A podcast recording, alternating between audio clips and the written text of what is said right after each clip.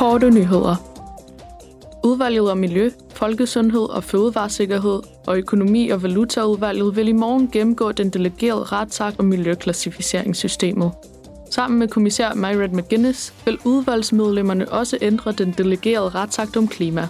For to år siden vedtog kommissionen den delegerede retsakt om klima, som er den første delegerede klassificeringsforordning om bæredygtige aktiviteter med henblik på tilpasning til og modvirkning af klimaændringer.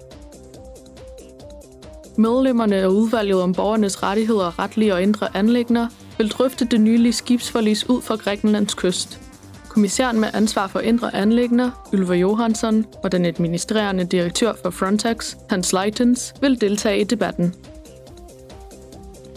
Selvsamme udvalg vil i morgen vedtage sin holdning til strafbare handlinger og straffe for overtrædelse og omgåelse af EU-sanktioner i EU-landene. De foreslåede sanktioner omfatter fængselsstraffe for enkeltpersoner og bøder for virksomheder, der eksempelvis undlader at indefryse midler eller at håndhæve et rejseforbud.